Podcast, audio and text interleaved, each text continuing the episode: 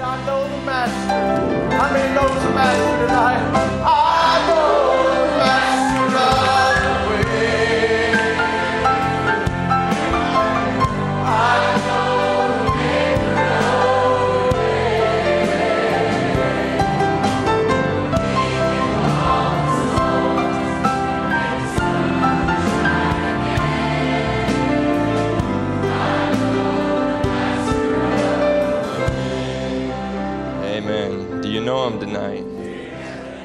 Isn't it good to serve a God that's the master of the wind, the master of circumstances, the master of all of our troubles and our trials? Amen. It's certainly good to be in the house of the Lord tonight, and we count it an honor and a privilege, and certainly appreciate the opportunity our brother Tim and brother Aaron put together, and it's uh, not something that we take lightly. Brother Tim is a hero of ours in this message, and know, we certainly count it a great honor and privilege to stand behind this pulpit and bring greetings from Brother Ray Erickson and True Word Tabernacle there in Bluffton, Ohio, and Brother Wayne, who you all know and love very well, and certainly bring greetings and thankful to have my wife, Bethany Hatfield, with me. I got in trouble the other day. We were married for a while, and I introduced her as Bethany Lawson. And I'm still getting used to it, but definitely great to have her with us. And Brother Ronnie and Brother Nathan, just an honor to stand with those soldiers of God. So if you turn in your Bibles with me tonight to Joshua chapter 1, I know many of you may not know me uh, at all, and most of you don't know me as a minister, but I just believe the same message that you do. And Brother Branham talks about being seated together in heavenly places. He says, What is that heavenly places? He says, It's coolness, it's comfort, it's feeling at home. That's what Brother Branham said about heavenly places, and we definitely feel at home tonight. And so we just thank the Lord. And we want to read out of the book of Joshua, chapter 1, and then we're going to read a, a book of Psalms. Joshua 1, verses 1 to 9, familiar passage. Moses, my servant, is dead. Now therefore arise and go over this Jordan, now and all this people, unto the land which I do give to them, even to the children of Israel. Every place that the sole of your foot shall tread upon, that have I given unto you, as I said unto Moses. From the wilderness in this Lebanon unto the great river, the river Euphrates, all the land of the Hittites, and unto the great sea, toward the going down of the sun, shall be your coast. There shall not any man be able to stand before you all the days of thy life, as I was with Moses, so I will be with thee. I will not fail thee, nor forsake thee. Be strong and of a good courage, for unto this people thou shalt divide for an inheritance the land which I swear unto their fathers to give them. Only be thou strong and very courageous, that thou mayest observe to do according to all the law which Moses my servant commanded thee. Turn not from it to the right hand or to the left, that thou mayest prosper whithersoever thou goest. This book of the law shall not depart out of thy mouth, but thou shalt meditate therein day and night, that thou mayest observe to do according to all that is written therein. For then thou shalt make thy way prosperous and then thou shalt have good success. Have not I commanded thee? Be strong and of a good courage. Be not afraid, neither be thou dismayed, for the Lord thy God is with thee, whithersoever thou goest. I'm going to read a Psalms 42. You don't have to turn there. Verse 7 Deep calleth unto deep at the noise of thy waterspouts. All thy waves and thy billows are gone over me. If we could take a title tonight, it would be Step into the Commission. It's for you. It's for you. May we bow our heads for a word of prayer. Heavenly Father, Lord, we just come before you, Lord, with just an awe at your presence, Father, and just how we've already felt an anointing in the building, Father. We just felt you with us, Lord, as we've prepared for this service, Lord, and as we've tried to put a thought together, Lord. We, we felt, Lord, just your presence just sweep through in the music, Father, and just anoint, Father, the service. And Lord, we ask that that same anointing would just Father, just commune with us, Father, through this service, Lord, that you just minister to hearts and needs, Father. Lord, I can never know, Father, what the people are going through, but Lord, you know the very thoughts and intents of the heart, Father, and you're the one that ordained this weekend, Father. You ordained our very footprints, Father, where we would go and where we would come from. And Father, we just commit our service into your hands. We commit our voice into your hands, Lord, that your will would be accomplished in this meeting. In the name of Jesus Christ, we pray. You may have your seats. We want to take a step into the commission and we want to uh, read a quote to open. It says, Now Joshua, the new warrior, only two left now that ever left the promised land. That was Joshua and Caleb. Now Joshua, the new commander, to lead an army, to step into the place where a great man like Moses stood. It was no little task. And he said, I think of a minister today that's called of God to step into the tracks where Jesus stood, what a command, what a commission. But he didn't leave it just as ministers. He said, Each that's called of God is commissioned to stand in the same place. I'll be with you, even in you, to the end of the way. You see, we're stepping tonight into more than just the tracks of Tim Pruitt or Timothy Pruitt standing behind this pulpit, but stepping into the tracks of Jesus, stepping into the tracks where Jesus stood under a commission to stay with the word, to stay with the message. But it's not just for me, it's not, the commission doesn't just apply to preachers, but each of you that's called of God is commissioned to step into those same tracks where Jesus stood. But thank God he's not leaving it up to our ability, but he said, Joshua, you're commissioned to step into the tracks of Moses, but I'm not just going to send you without any ability. Uh, I'm going to send you with a deity, with a power, as I was with Moses, who I will be with you. I'm going to follow you. I'm going to lead you into this battle. I'm going to make the way clear before you. I'm not leaving it up to your ability.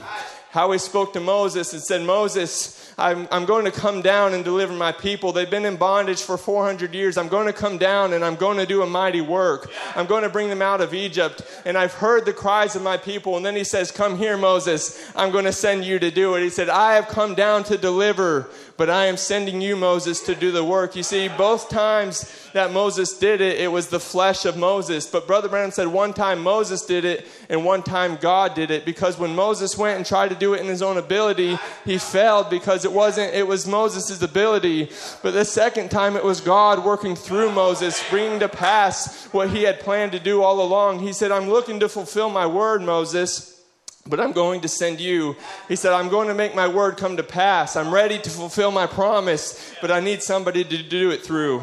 You see, he's not looking for ability, he's looking for prisoners, someone that he can send the same way that he sent Jesus. He said, As I have, as my Father has sent me, so send I you. He said, How did he send them? The one that sent him went with them and went in them. And he said, The one that sent you goes with you and in you to perform the very works that Jesus did. He said, I'm going to send you the same way I was sent. I'm going to go in you and I'm going to go with you to fulfill the work. You see, the world has missed it by a thousand miles. God can only work through perfection. So he couldn't work through the church, the modern church, because he couldn't stain himself in that way. Said, I can only work through perfection. So I'm going to die for your sins and send back a perfection on the day of Pentecost that I could work through a lowly, humble people, that I could fulfill my word through flesh. And Brother Branham said, that's where the secret lays. That's where the world's missed it. They failed to see that that God put perfection in human flesh, that He could work through it to fulfill His commission in a bride body. They're looking for a 60 foot Jesus to come out of the sky, but He's picked up young men and young women out of Louisiana to fulfill His commission. He said, I placed in you a perfection that I can work through you. There is where the secret lays. Oh, but He said, You must have leadership to step right. The rich young ruler come to the end of the road and he said, Where do I step? There's nowhere to put my step because he refused the leadership of God and chose the leadership of a church of a natural church. But he said Moses, when he come to the end of his road, he said he looked over and there was his leader, the rock. And he stepped out onto the rock and angels took him away and said, when the pyramids are gone, when Egypt is gone, Moses will still be immortal amongst men because he chose the leadership of God over the leadership of man and over the leadership of his church. You must have leadership. And that doesn't just apply to Moses, but any man that's called will stay with the leadership of that word, will walk in the rhythm of the word. Amen. See, we're not just commissioned to lay our hands on the sick, but we're commissioned to stay with the word because many, he said, will come unto me in that day and say, Have not I cast out demons in your hands? Have not I done all this in your hands? And they'll say, Depart from me, you workers of iniquity. I never even knew you because they didn't follow the leadership when they stepped into the commission. But to his disciples, his elect group, he said, You're going to do these things, but before you go, go up to Jerusalem and, and be endued with a power from on high. I'm going to commission you, but you got to follow the leadership. And first, you must go to Pentecost and receive a power that'll be with you in that commission. He said, No man has a right to call himself a Christian or a preacher without that seal of the commission, the confirmation that God is with you, that God is leading you. He said, Stay until you see any man can go down to the 10 cent store and pick up a uniform and a badge, and any man can go and go, go, go get a uniform. He said, That's not your identification, but you must have the papers, the seal, the confirmation that God has sent you, and then you'll have the confirmation. The signs will follow you that believe. He said, Stay until, and then I'll write a book of Acts behind you. And it won't be the Acts of the apostles, but it will be the Acts of the Holy Spirit in the apostles because you followed leadership and God put a power in you to fulfill what He called you to do. You see, the question isn't if it's real, the question isn't if the message is real. The question isn't if the rapture is real. Is, is it for me? That's the question that the devil will fight you with. Not if it's real, but if it's for you. You see, we all know there's a commission. We all know Mark 16 is still in action. We all know the days of miracles are still in action. Brother Branham said, if the days of miracles are past, the days of God are past. And he said, the Great Commission is just as much in force today as it was when it fell from the lips of Jesus Christ. He said, I can show you where the apostolic age began. He said, You show me where it ended. We know that Pentecost began without an ending. We know that it's still in, we know that it's still just as much in force today as it was in the book of Acts. But the question is, is it for you? Is it for you?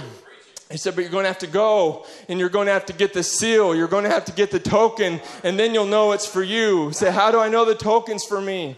He said, The promises to you and to your children is those that are far off, even as the many as the Lord our God shall call. He said, Blessed are they that hunger and thirst after righteousness. He said, You would have been blessed just to hunger.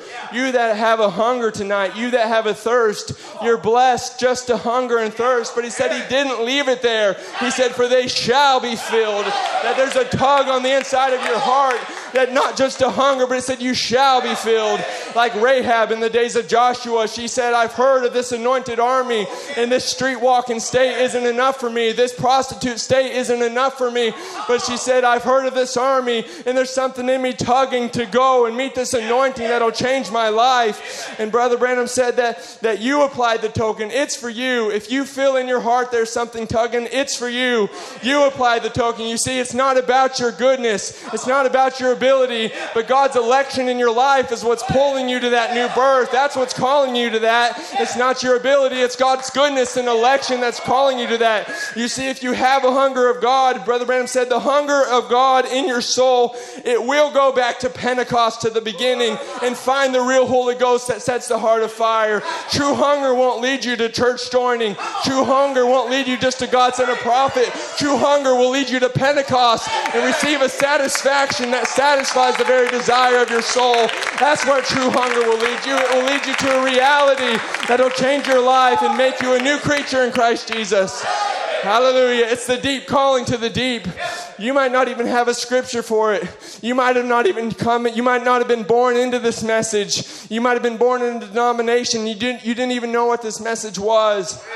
You didn't have no scriptures for it. You didn't even, you couldn't explain it. You didn't know what it was, but there was something in you hungering for something more. It's the deep calling to the deep. Even if you don't have a scripture, Brother Branham said it's that creative power that's in the believer that's drawing you. Even if you didn't know anything about divine healing, you know it's true. Even if you can't find it in the Bible, because he said it's the creative power drawing you to it. If there is, he made the earth for the tree. There's something in you. If there's a deep calling, there must be a deep to respond even if you can't explain it. You see, coming into the house of God tonight, it's not just a, it's not a workup. It's not an emotion. Brother Branham said there's something about inspiration when it strikes. There's something about inspiration when it strikes what you're longing for. And when you strike that and tears begin to roll down your eyes while the minister's preaching, he said, What is it? It's the feeding of the Holy Spirit to the flock. When inspiration strikes, he said, A doctor came to me and said, Now you're just getting them excited. He said, Doctor, you know, you know better than that. If you go out into a, if you go into an alley, it takes something to bring a scare. It takes something to bring a fear. You, you see a shadow or you hear a noise, and that what's bringing a scare. But he said, in this case, when you don't see anything and it's an excitement, not exactly an excitement, but a glorious feeling that raises the people up. He said, like I heard the little ladies a while ago singing the hymn, the people were saying, Praise the Lord. What does that? It's a giveaway to an emotional emotion that's inside of you. May I say it like this, as David said, when the deep calleth to the deep at the noise of thy water spouts. It's not a workup, it's the deep calling to the deep. One time, Brother Branham was out in the wilderness and he was just rejoicing at the God that created the trees and the God that created the animals. And it said he began to dance around that tree and he began to rejoice. He said they would have thought that Salvation Army was out there. He said, You can call it emotions, but to me, it was the deep calling to the deep. Something in you crying out to worship the Creator that you came from. It's not an emotion, it's not a custom, it's not just coming to church to prove to your neighbor that you still have the victory. It's something inside of you pulling you to the house of God to worship the Creator that formed you in your mother's womb before the foundation of the world. Oh, don't just let the devil lie to you that this is just a this is just a gathering. It's something deeper than that inside of you, drawing you to a reality. Hallelujah.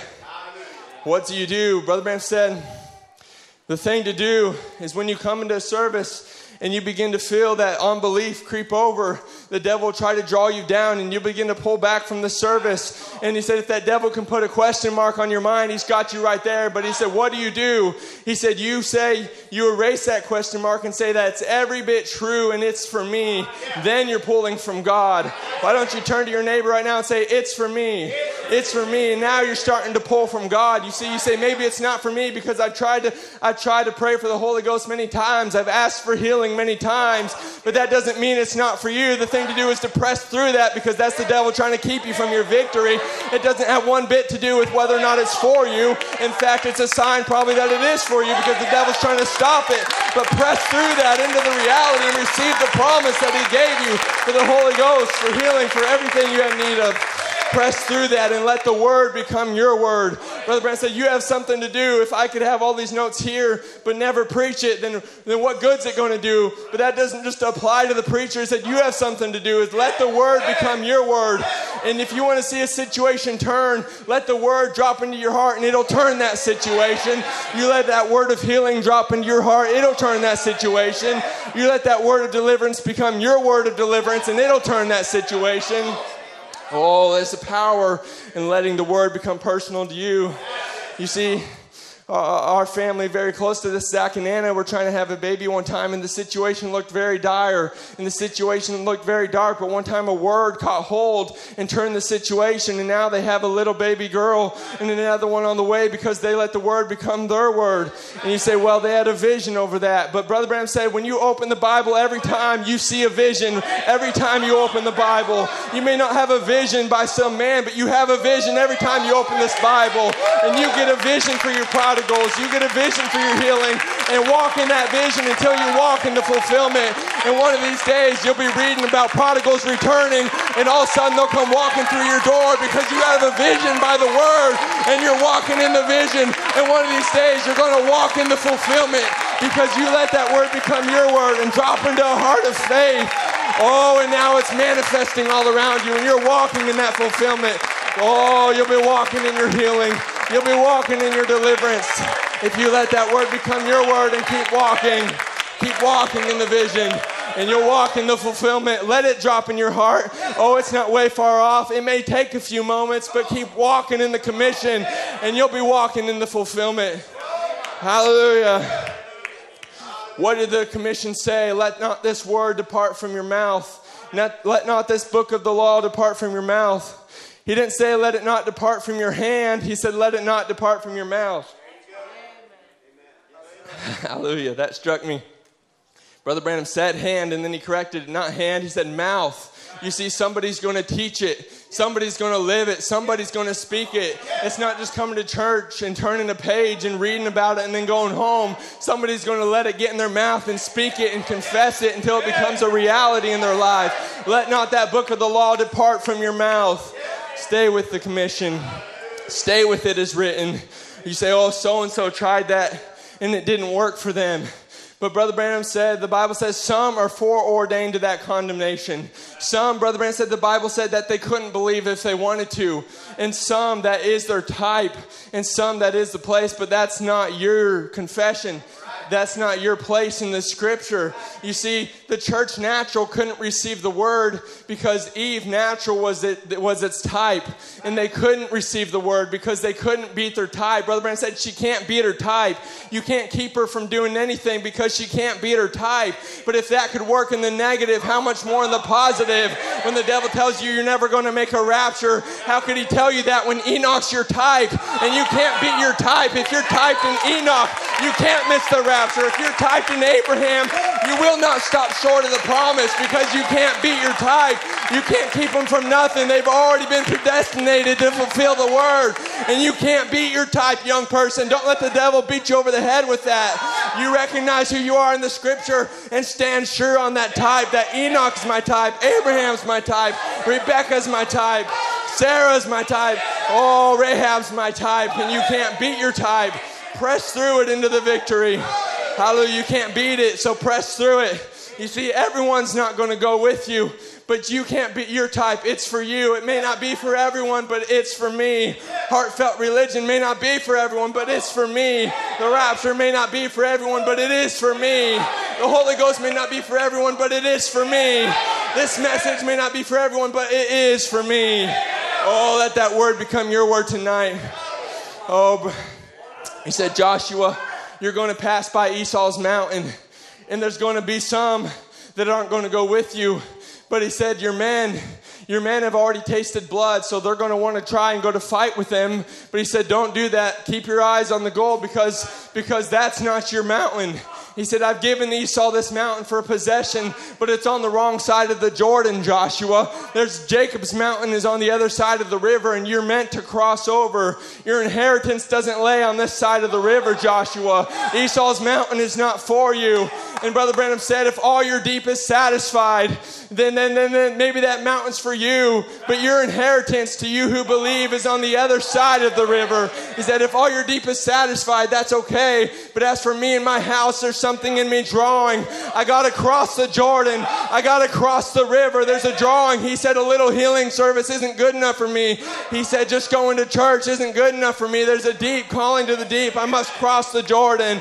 I must press to my mountain. I must press to my inheritance. He said, This doesn't belong to you. Your inheritance is beyond the river. Oh, he said, if Esau was predestinated to join up with you, he would have. So don't try to proselyte Esau's mountain. He said, you'll pick up their habits. But as for me and my house, you're cross the river, cross to your inheritance, cross to where all things are possible. Oh, that might not be everyone's type, but that's your type. You were not meant to stop at Esau's mountain. You were meant to cross over. He said, just settling down to sheep herding ain't enough for you. Just to go into some sort of business isn't enough for you. Just to join the church and put your name on the book wasn't enough for you. But there's a deep calling to the deep that won't be satisfied with anything less than crossing into every promise. Oh, yes. You see, you're going to pass some critics that say the days of miracles are past. You're going to pass some critics, Joshua, out in the desert that are going to say that, that those things are gone, that it's not for you, that those things are ceased. Oh, you're going to pass some that say Moses' message will not work. It's not an absolute. We can't put our faith in it. We might be able to use it as reference material, but Balaam, he had good things to say too. You're going to pass some critics of this message, but Joshua was under commission. Stay with Moses' message. Joshua was under a commission that said that thou mayest observe to do according to all the law which Moses my servant commanded thee. It was commissioned to stay with the message no matter what come, no matter what go, no matter what preacher said, no matter what mother said. He said, You're commissioned to stay with my message.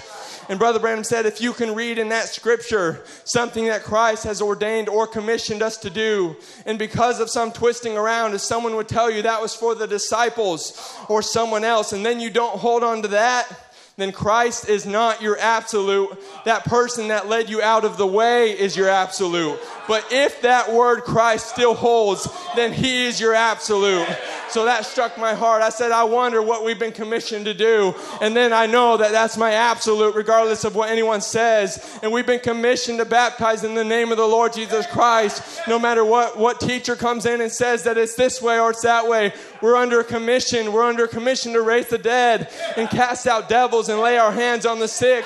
And Brother Branham said that's just as vital as the preaching of the word in one spot, just as vital as it is to preach the gospel. We've been commissioned to preach the word in power and demonstration, not in word only, not in letter only, but in power and demonstration.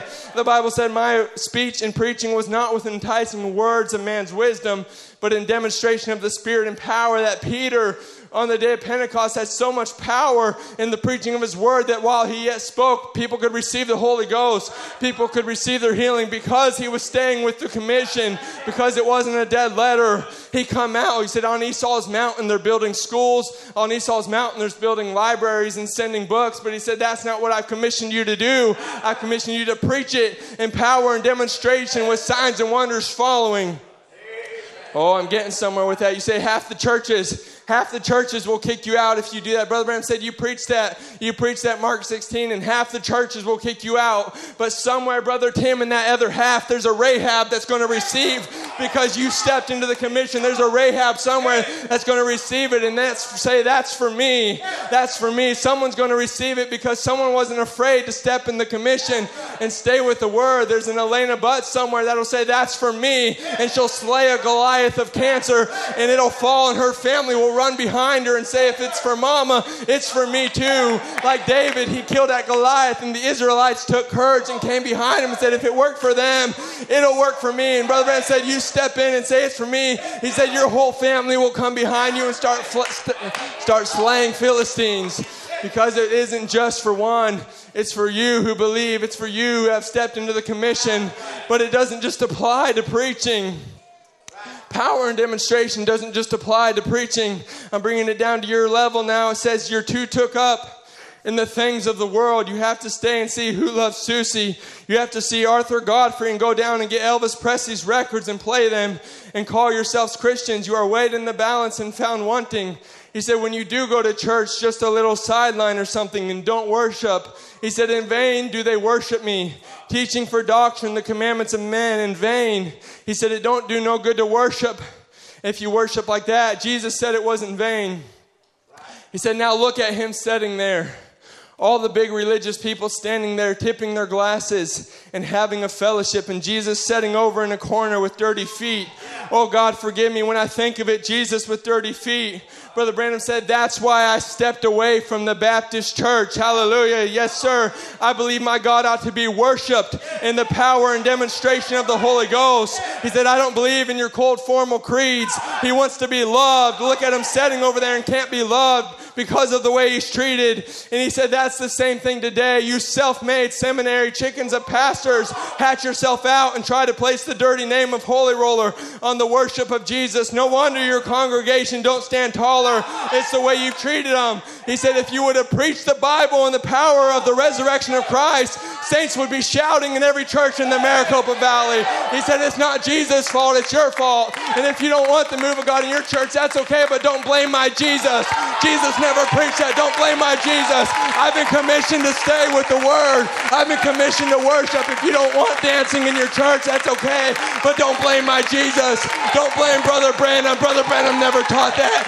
Leave it off of Brother Branham and stay with the commission. Somebody's going to worship him. Somebody's going to stay with the commission. Somebody's going to leave all their ideas and stay with the commission and worship him in spite of what, what, what someone out there said. Someone's going to stay with the absolute commission and worship worship Him in power and demonstration. It's not Jesus' fault. He said it's your fault. But somebody's going to say, don't blame the message. Oh, the message doesn't do away with true worship. The message introduced us to true worship. There is now a bride that's in complete relationship that don't just worship Him in spirit or truth. They worship Him in spirit and truth because the message introduced us to true worship. There's finally a bride that can worship Him the way He deserves to be worshiped in power and demonstration, in spirit and in truth because a prophet wasn't afraid to stay with the commission.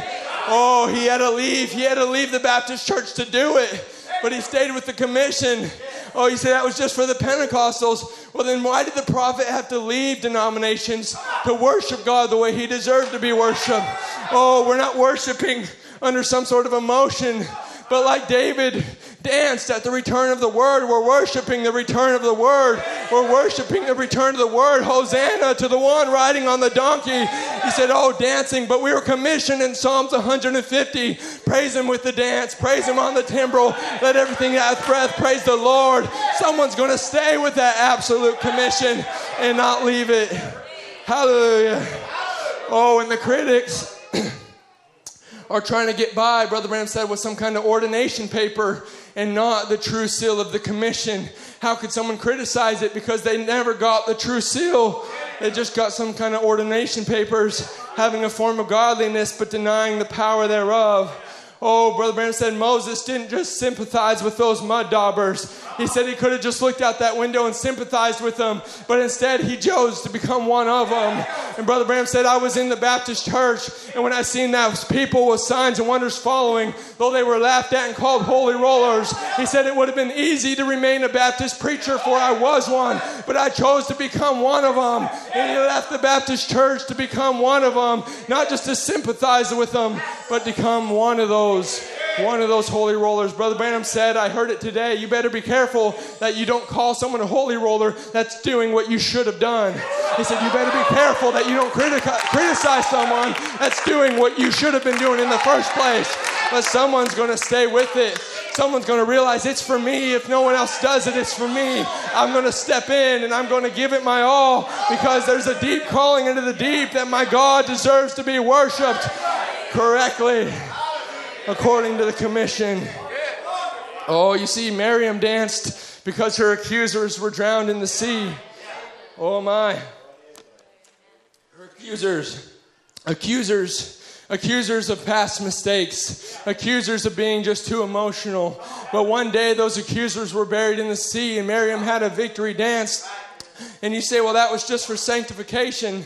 But the Lord spoke to Joshua when he crossed over the Jordan and said, This day have I rolled away the reproach of Egypt from off of you. This day, Joshua, have I re- rolled away your reproach. You see, if anyone can worship him, it's this bride. There's therefore now no condemnation to them which are in Christ Jesus who walk not after the flesh, but after the Spirit. Those of you whose accusers have been buried, you have a right to worship them. Like Jesus said to the woman, Where are thine accusers? She said, I have none, Lord. He said, Neither do I accuse you. Go and sin no more. And I say to this bride, Where are thine accusers? Brother Branham, an invisible union declared you standing completely as you never sinned in the first place. God don't even know it's in the sea of forgetfulness. You never did it. You were accused of it by the accuser, but really from the beginning you were predestinated to be a son and daughter of God. You're standing there washed and your old book of divorcement is put away and it's dead, absolutely out of existence. You see, you were deceived in it because inside of you the whole time was a gene seed, the real you. You were deceived into it. You were born a sinner, but that was never the real you. You were a gene seed from God. Oh, your accusations have been put in the sea of the forgetfulness. Oh, you have a right to worship. You're already wearing the wedding band of unmerited, predestinated grace. Little bride, your accusers are buried in the sea. You have a right tonight to lay aside every weight and the sin which does so easily beset you. You see, young man, if you want to become a stronger young man, you're going to have to learn to, how to lift weights. But if you want to become a stronger Christian young man, you're going to have to learn how to lay them aside. Learn how to lay aside that condemnation. Learn how to lay aside those weights. Learn how to lay aside those feelings and take God's word in spite of it and press on. Brother Branham said the church ought to have a commission like that. Go forward. Don't you stop. Just keep moving on. Press through the battles. Press through the complexes. Oh, Brother Branham is standing in the gap. He said, he said, it's just so easy to get a complex because Brother Branham, a prophet, the seventh angel, because people wouldn't hear his message, he got a complex and he began to lose the feeling for the people. And he said, It's just so easy to get a complex. Here, the seventh angel is telling you, here he is telling you, it's just so easy to get a complex. But he asked the people, he said, I asked that you would pray for me, that God would restore. I asked that you pray for me, that he would give back to me what I lost out there in that complex. And that's my prayer tonight for every complex that God would restore in your life what you lost out there in that complex, that you could lay it aside, that if someone criticized your worship and now you can barely lift your hands without feeling condemned, may God restore what you lost out there in that complex. If someone called you ugly or if someone made fun of you, made fun of your Christian walk, and you begin to feel a complex throughout about what others think, may God restore what you lost out there in that complex tonight. Maybe there's an elder here that got out in an inferiority complex somewhere and think that we don't need them or that, that, that we don't have to have them to press on. I rebuke that devil and pray God restore to you the joy of your salvation and let you know that we need you, that we're helpless, that we need you, a mighty oak tree that we can rest under. We can't press the battle without you. We need our elders. We need our young people. I pray, God, restore what you lost in that complex out there, that you can lay it aside bury it with the old year and press on.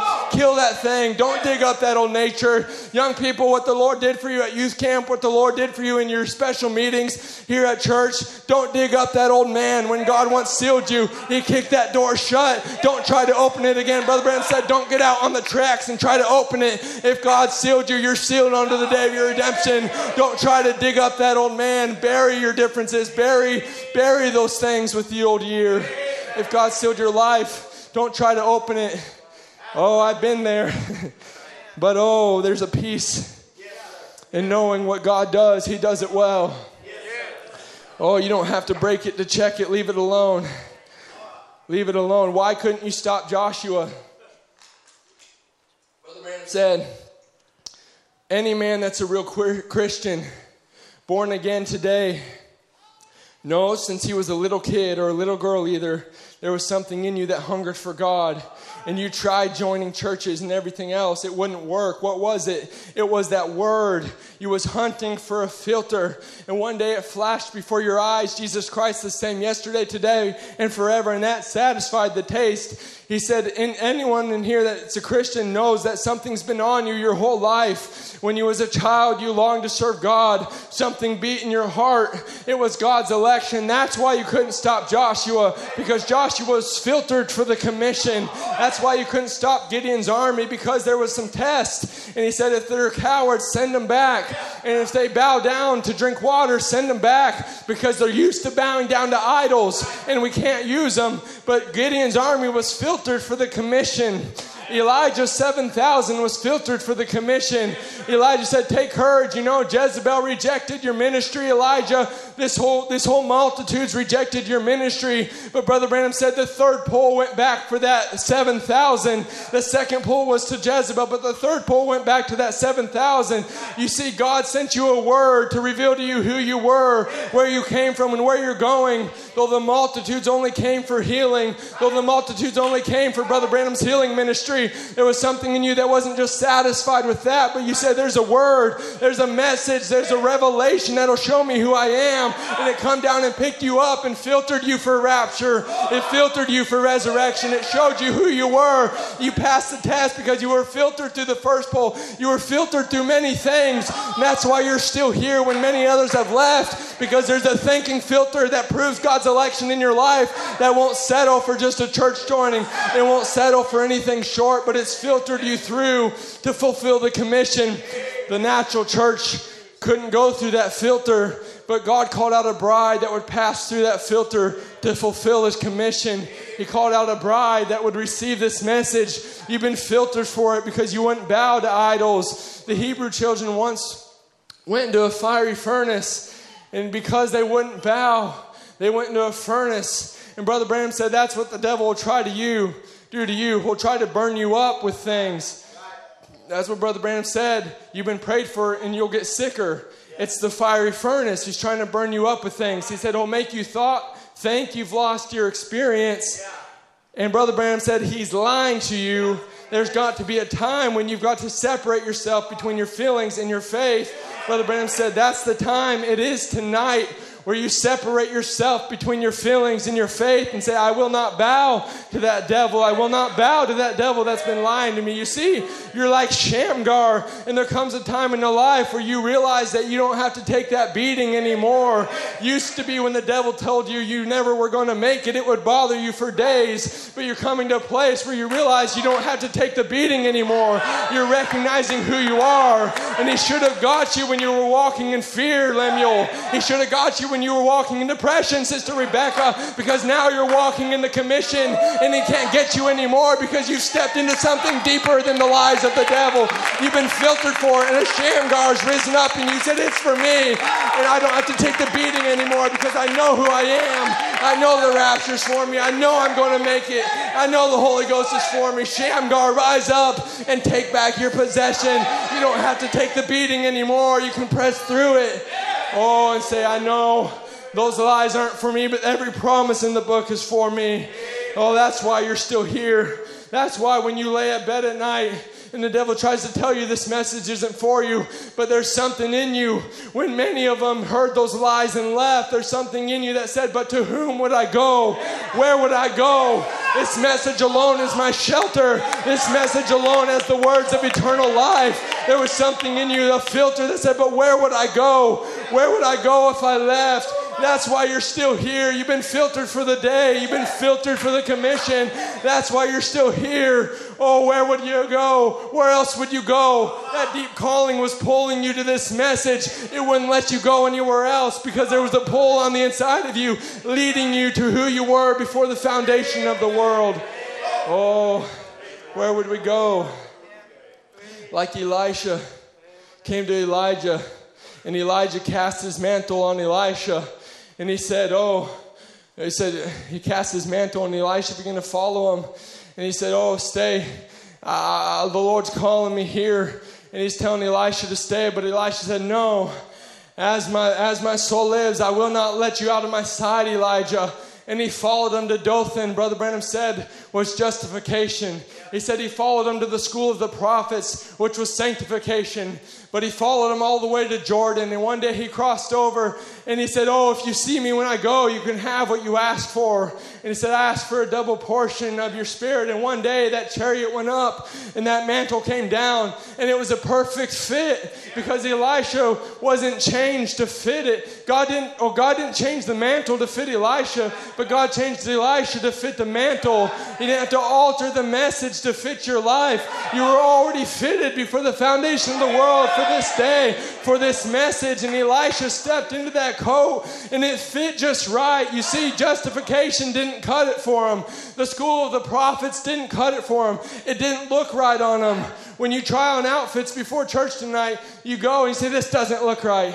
This one doesn't look right. This one doesn't look right. But one, one time you find one, he said, My, that's very becoming of you. That really looks good on you. That's the one. You're going to wear that one. And that was this message in your life. You tried on justification, you tried on sanctification, you tried on depression and fear. But one day you tried on this message and it fit just right. It satisfied what you were missing your whole life. It satisfied that calling on the inside of you and said, This is who I am. This is where I came from. This is my reality. This is my identification. And it's becoming of you, young people, to wear the robe of the message. Depression doesn't look good on you. Anxiety doesn't look good on you. But try on this message one time and it'll set you free from that thing and show you who you are, show you where you came from. Try that message on. It'll satisfy that deep calling.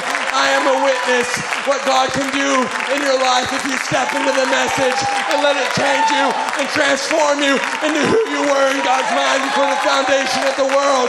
Try on the road that Elisha tried on and recognize who you are in Christ. It'll change you.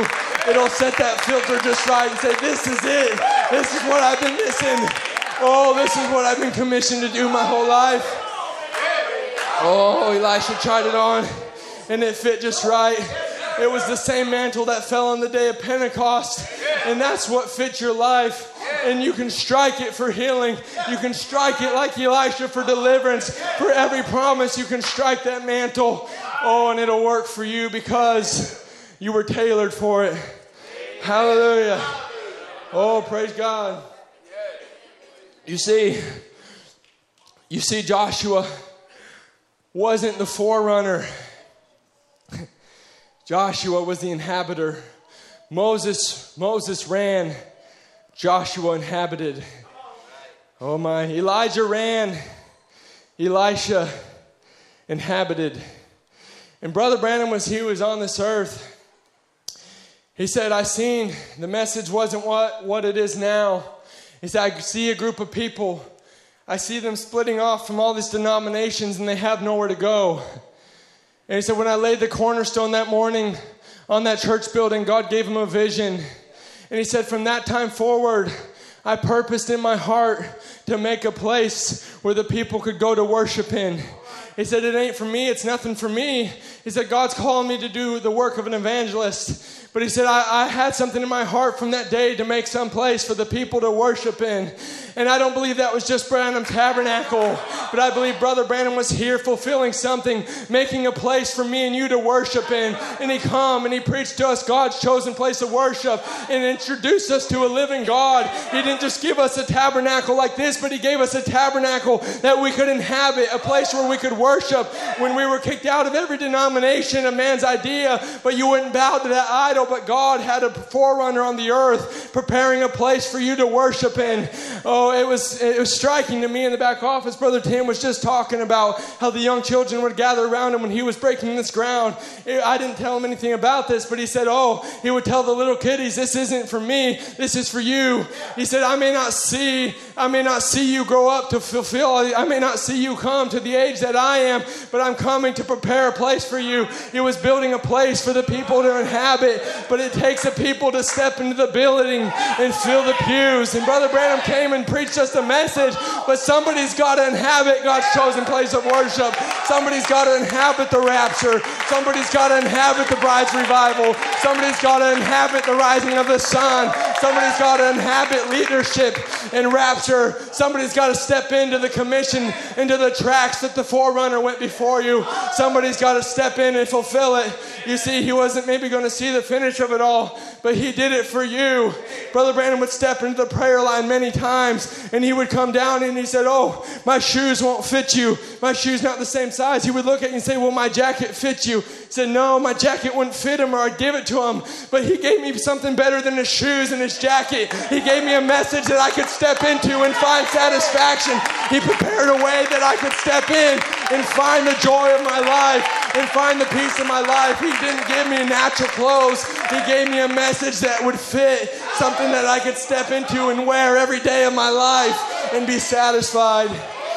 Oh, he preached a message and he said, This is the light, walk ye in it. This is the light, walk ye in it. He showed me a place that I could inhabit and find refuge in the weary storm. Oh, but somebody's going to step into the prophet's tracks of an invincible army, of a pure, spotless bride. Oh, many have seen God in Brother Branham, but only some have followed. Many have seen God in Moses, but only some followed. Brother Branham said that rich young ruler knew exactly who he was talking to, but he didn't follow him. But it wasn't in you to stay short of that. There was something in you that seen it and you followed because it was in you. That was what you were put here for. Oh, and I know it's for me because I got the robe. I got the robe, and that's why I know it's for me because I didn't go through some back door to get it. I came God's chosen way. I came by God's leadership and got the robe, and that's how I know it's for me. That's how I know the message is for me. That's how I know the rapture is for me because I got the robe, because I stepped into the commission. Oh, many, when Joshua crossed the Jordan, he built a memorial of stones that others could walk by and see the mighty works of God in that day. But I was reading about it the other day, and it said to some it was just a pile of stones, to some it was just rubble, but to the believer it was a memorial. And that's what it is to you. When you turn on the message, it means something that it doesn't mean to your worldly, maybe friends or neighbors they might listen to it and it's just a pile of rubble. But when you turn it on, it's a stone of remembrance of what God has done. It's a stone of remembrance of what God can do. You see, when Martha was here and Lazarus was dead, oh, it was a dire situation, but there was something in Martha as, a, as, a, as, a, as an elect of God. Brother Branham said, Martha, in that dire situation, she had heard the story of the Shunammite woman. And how God had used Elijah to bring dead life back to a baby boy. And she heard this story, and all of a sudden, in Martha's dark situation, she remembers this story about how God had used Elijah to bring life back to a dead situation.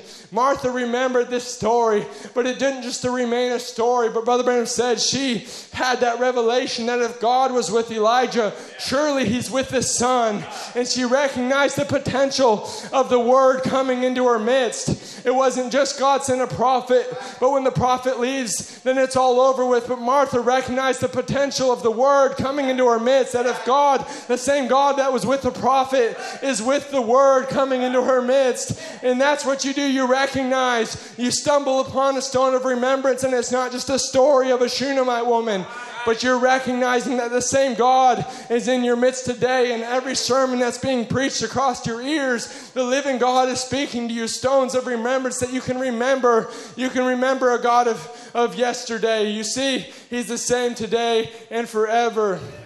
And I can imagine as Elisha put on that robe, he remembered the stories of Elijah and what Elijah had done. As Elisha begins to step into that robe, he remembers. He remembers what God had done through Elijah's ministry. As he begins to step into that robe, and Brother Branham said, if the blind Bartimaeus could trust him, I can too. If the woman with the blood issue could touch his garment, I can too. For he's open and willing, he's begging and accepting. Whosoever will, let him come and drink from the fount- waters of life freely. He said, What we need today is a revival of that type, a revival of we can too, a revival. That's what this message means to me. It means I can too. It means if it worked for Brother Tim, it'll work for me. If it means if it worked for Brother Ronnie and Brother Nathan, it'll work for me. That's what this message means to me. It means I can too because he's the same yesterday, today, and forever. If it worked for Brother Ron with stage four cancer, it'll work for me. If it worked for Sister Elena, it'll work for me because this message is a reality. If it worked for Brother Branham's prayer line when a young man could bring shoes through and receive his ability to walk, it'll work for Mariah Pruitt who can bring in some bobby pins and get her hair grown back because it's not a God of history. It'll still work for you, young people, the same as it worked for your pastor, the same as it worked for mama and daddy. If you step into it, it's not a history lesson, it's a reality, it's a revival of Jesus Christ, the same yesterday, today, and forever. It's a revival of we can too. We can too. It'll work for you, young people. Oh, you see, it won't work for everyone, though. Pharaoh's army tried to follow them through that Red Sea, and they presumed that if the believers, the circumcised Israelites, could walk through, they said, so can we. And that was a dire mistake because they were a non circumcised group and they couldn't follow the believers through that Red Sea. And that's what a reality. You're realizing that you're going places that your enemy can't follow you. That revival won't work for your enemy, but you step into that Holy Ghost, he won't be able to follow you there. He won't be able to follow you into the rapture. He won't be able to follow you into that place where all things are possible. He might be able to follow you so far, but step into that place where that enemy can't follow you. Press through that Red Sea, press into that promised land. He won't be able to follow you there. You'll be dancing the victory march, and your enemy will be drowned behind you. He can't follow that revival. It's not for him, but it's for you. Jesus Christ, the same yesterday, today, and forever is for you. The devil can't follow you there, but press through where he can't follow you, where those lies no longer keep you up at night. Press through into the place. Oh, where that enemy can no longer hold you. You've crossed the place of no return. You've pressed into a reality, and all things are possible. The sick can be healed, the dead can be raised, the lame can walk. You press through into a place where that devil cannot follow you. Oh, you're going places, young people. You're going place, Church of the Living God, that the devil can't follow you. And one day you'll go in a rapture and he'll be stuck here to go through a lake of fire because he can't follow you through that place. You've been filtered for the day. You've been filtered to go places that the enemy can't follow you, and he'll be left behind while you're in the victory march, while you're dancing like Miriam, while you're dancing like Joshua. Oh, that enemy will be left behind. He can't follow you there. He's been left behind. Oh, he's been left behind in his own unbelief. Oh, in his own limited, his own limited capacity. But you, you're an eagle that can soar above that, where buzzards can't follow you. He said, Oh, He said if they would have put that wine in that, it would blow it up because it was it was he couldn't put that wine in that old bottle. Oh, but you've been you've been built to press through that. You've had a new spirit. You've received a reality that'll take you places where he can't follow you. Oh, you might get discouraged, but just keep pressing. Just keep walking. You may feel like he's there. Uh, I don't have the quote in front of me. Brother Branham, I think, said, if, you if he hasn't got you yet, you're still a few steps ahead of him and just keep walking. Just keep walking, young people. Brother Branham one time landed in, I believe it was Memphis, and, and, his flight, I think, was delayed. And so he got off the plane and he went and he, I think he maybe got a sandwich. And, and he just began to walk, and all of a sudden the Lord spoke to him and said, Go this way go this way. And he was leading him to an old, uh, an old colored woman that was going to touch the hem of his garment. And God was leading the prophet there, but he didn't understand it all in that moment. But the Spirit of the Lord would speak to him, just keep walking. Just keep walking. He said, Oh, the plane's going to take off. I'm going to miss it. He got a call. It's going to leave at six o'clock. He said, Oh, I'm going to miss my plane. But the Spirit of the Lord would just speak, just keep walking. And he began to sing that song, or Brother Timothy saying, I'm one of them. I'm one of them. I'm so glad uh, I can I'm one of them. He began to sing that old victory song, and he just began to walk with the Lord. And that's where you want to receive victory. You stop worrying about the plane and when it's going to take off and just keep walking with the Lord. You get your eyes off the conditions and just keep walking with the Lord. I think that's for this new year. Just get your eyes off the conditions and just keep walking. Just keep walking, and it is written. Just keep walking, and thus saith the Lord. Brother Ben said, if you obey the word, what's coming next? The promise is what's coming next. If you've obeyed the word for healing, for the Holy Ghost, for rapture, the promise is coming next. So just keep walking. Stop worrying about the conditions. Stop worrying about how far out your prodigal is, and just keep walking in the promise until it's fulfilled. Stop worrying about how sick you are and how impossible it seems to make it. And just keep walking if you've obeyed the word. The promise is coming. Don't worry. Just keep walking in the promise, walking in the commission. Remember who you're walking with. You're walking with the one that Enoch walked with. You're walking with the one that Joshua met, the captain of the Lord, the captain of the host. You're walking with the one that Brother Branham walked with when he turned back young in that virgin timber and his wife was there with him and all of a sudden he was a young man. You're walking with the God of the impossible. Remember who you're walking with. It's not a history lesson. Remember, you're walking with the same one that Moses walked with, that Joshua walked with. You see, I don't know how many in here like to read, but I used to read quite a bit when I was younger. And sometimes you're reading a book and you come down, and when a chapter ends, the words don't always go to the end of the page. Sometimes there's a space, a blank space. And when you're coming to the end of that book, you're coming to where those things are beginning to come to a climax, and you see those words stop at the end of the page, and you think, oh my, is this the end of the book?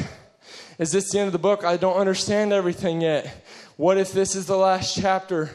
And you turn that page, and all of a sudden, there's another chapter, and you feel such a relief. You say, Oh my, it's all going to make sense now. There's another chapter where it's all going to come together. And in literature, there's something called a denouement. It's those final events, those final scenes in literature where, the, where all the loose ends are tied together. It's that, it's that final part of a, of a script where all those loose ends come together. And you're walking in that denouement. You're walking in that place where the loose ends are being tied together. That's what this message did. It tied the loose ends of teachers over the years together and gave us an answer. It gave us something that made sense. It gave us something that fulfilled what we've been looking for in you and the things of your life and the things that you don't understand. And you thought the world would never go on. You thought you would die in that condition. You thought you would never make it. You thought you would die in that depression or that darkness. But all of a sudden, you flip the page and there's another chapter there written over your life. The chapter of this message that revealed to you who you were. The chapter that made it all make sense in your life. Oh, you see, Brother Branham was preaching. He was preaching. He was preaching uh, the greatest battle ever fought. And there's a little girl that he refers to many times throughout that message. And he comes to the end and he said, But Lord, I'm so glad that there's another chapter written. We can turn another page. And in this page, we see the great physician come in. We're calling him for counsel this morning.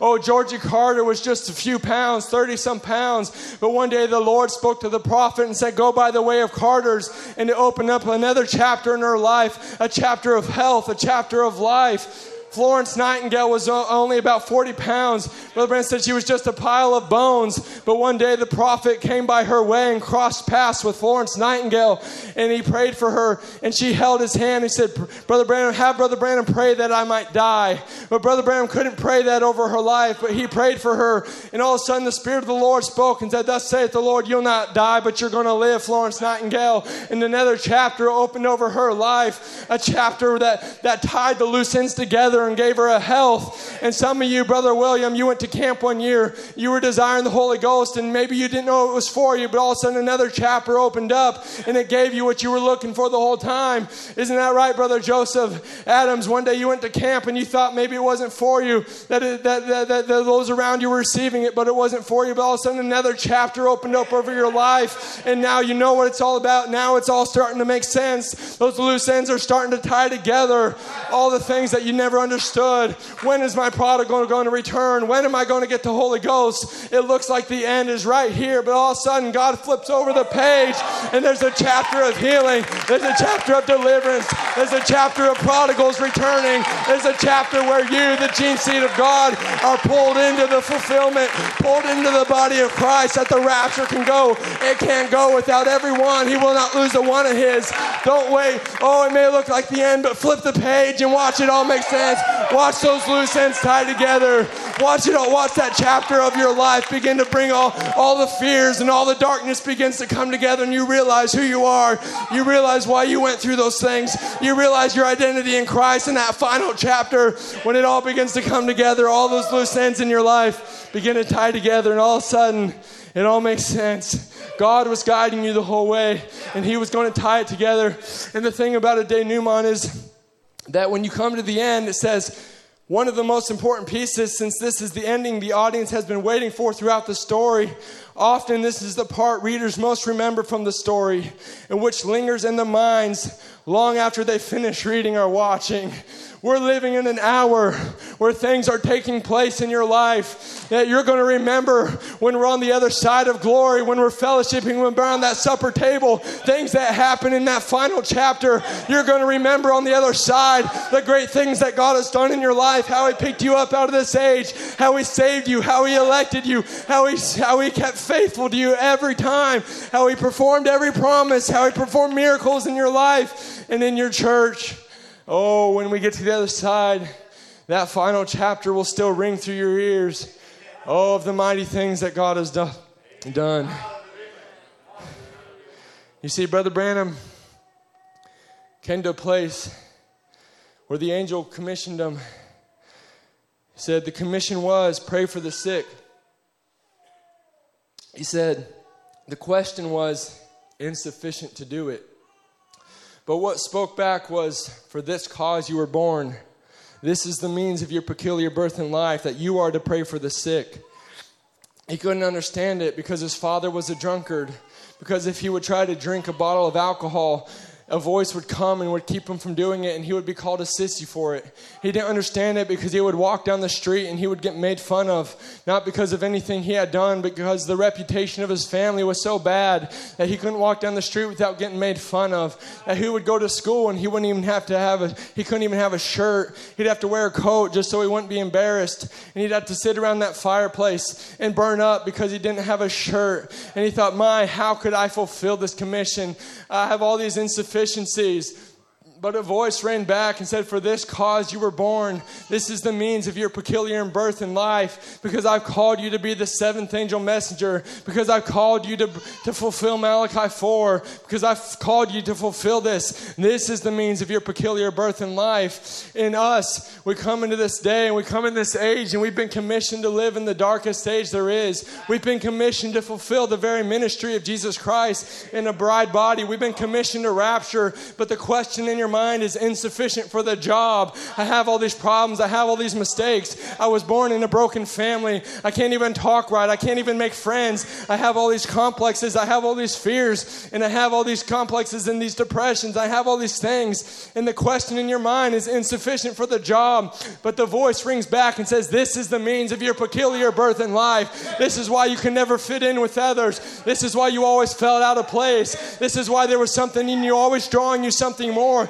This is what this explains that filter in your life. This explains that deep calling to the deep in your life. Why you were always miserable in the world, why you were always miserable outside and just a religious spirit. This explains that peculiar birth in life because you were called for a commission. This is it because you've been co- commissioned and you're sufficient to fulfill. This is the means of your peculiar birth in life. This is the means of all why you're an oddball, why you don't fit in with the world, why you couldn't fit in with that denomination.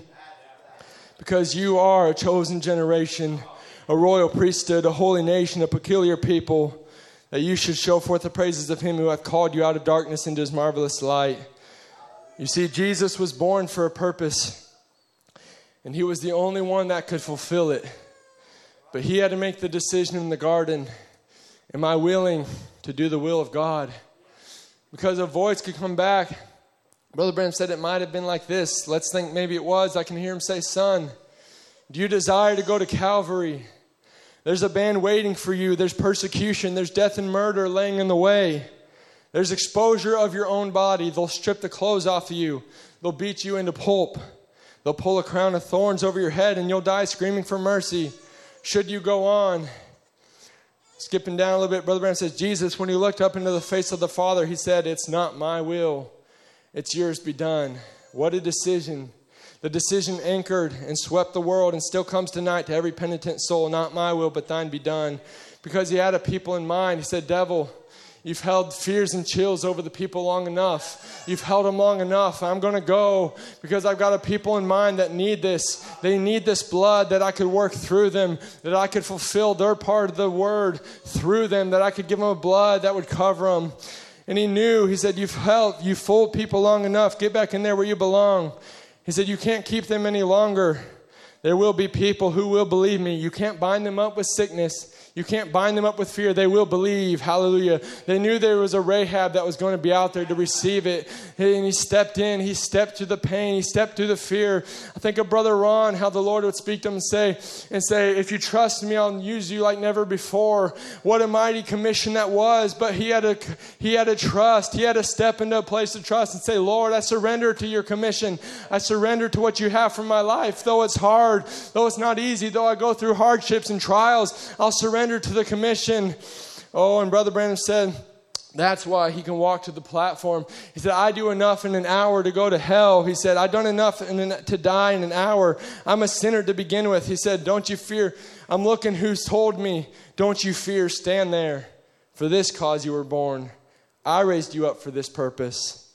Then all devils in hell can't make me move. I'm standing there on Christ, that solid rock. Oh, if you step into that commission, according to the blueprint of the word. You're sufficient for the job. You're sufficient to go all the way. You're sufficient for rapture. And this is the means of your peculiar birth in life. If the musicians come uh, and with the story, the song leader comes. Brother Matt Morse in Arkansas tells a story. One time he was in Indiana eating lunch with a group of people a group of brothers and they begin to tell testimonies about Brother Branham. They just begin to tell testimonies about all the things the Lord has done and, and testimonies about this message. And a man walked up and said, You wouldn't happen to be talking about William Branham, would you? And he said, Yeah, actually, that's exactly what we're talking about. He said, Okay, okay, I wondered. He said, Let me tell you this story. They only knew him as William. They didn't even know him as a preacher. They knew him as an, as an electrician. Said, My grandma and my grandparents, they owned a store downtown here in Indiana. And William, our brother Branham, would come. He would come to the store and he would, he would play checkers and, and he would get a cold drink on a hot day or a hot drink on a cold day. And he would just go in there and just fellowship with their family. He said, One day he come to my grandma and he said, Would you please take me to your boy? Would you please take me to your boy? You see, the boy had polio. And they said, Sure, you know, yeah, he's upstairs, and, and that would be great for you to meet him. I'll be glad to take you to him. And so she took him upstairs, and he said, Well, thank you. I appreciate that. Can I have a few minutes alone with the Lord just to pray about this? And said, Well, sure. You know, that seems a little odd. Maybe she didn't understand it, but said, Sure. So Brother Branham stayed up there and prayed for a while. And he come back downstairs and he said, Thank you. I appreciate that. And I want you to do a favor for me. He said, I want you to set another place setting at the table for tonight's dinner. And she said, Oh, all right, I'll be happy to do that. And she starts to get excited, and she, her husband's coming home from work and says, You know what? Something? He said, uh, uh, uh, William's coming back for dinner tonight. Brother Branham's coming to visit us for dinner. And said, Oh, that's odd. He didn't tell me anything about it. He said, Yeah, well, he told me to set another place table at the setting. And so she sets it, and she gets excited. And they sit down, and they're waiting for that company. And they just begin to gather around the table and hold hands and pray. And she says, he begins to start praying and thanking the Lord for all that he had done in their lives. He began to start thanking the Lord for what he had done in their family. While his boy's sitting up there with polio, he begins to start thanking the Lord for all their blessings. And while they're praying, all of a sudden they hear footsteps coming down the stairs. Do, do, do, do. And that boy who had been in that crippled condition for the first time takes his place at that table and they just begin to thank the Lord. And I think my his condition was so so dark. His condition was so helpless. I imagine he laid up there sometimes in that bed and heard his parents talking. He thought, I wonder if I'll ever be a part of what they're talking about. I wonder if I'll ever be a part of, of their daily plans. I wonder if I'll always be in this condition, in this prison, what felt like a prison, uh, this prison of fear, this prison of darkness, this prison of, of depression, this, this prison of helpless conditions. I wonder if I'll always be here. Mama's downstairs at the table talking about the Holy Ghost. Daddy's down there talking about the rep- rapture. And I wonder if that's for me. I wonder if I'll ever be able to join them at that table and realize that it's for me. I wonder if I'll always be stuck in this cage uh, of confusion and fear. But all of a sudden, one day, a man come by his way and he crossed paths with something that could change everything. He crossed paths with the reality. And, like that eagle that's in that cage beating his brains out, Brother Branham said, You're helpless, just as helpless as you can be, unless somebody puts forth his hands and opens the cage. He said, I'll tell you tonight, Jesus Christ has done that in calling you. Open the cage to let you out. This young man was in a helpless condition. One day there came a call that opened the cage and he come down those stairs. And mama's sitting at that table and daddy's sitting at that table and pastor's sitting at that table. And all these years he's wondered if it's for him. And there's another empty chair there and he said who's that for? Oh that's for you. It's for you. That tugging in his heart will i ever be able to join him at that table? Will this rapture will i ever know if it's for me? Will this holy ghost ever be for me but God's calling on your life. Open that cage to let you out. And you have a right to walk down and take your place at the table. It's for you tonight. God bless you. God bless you.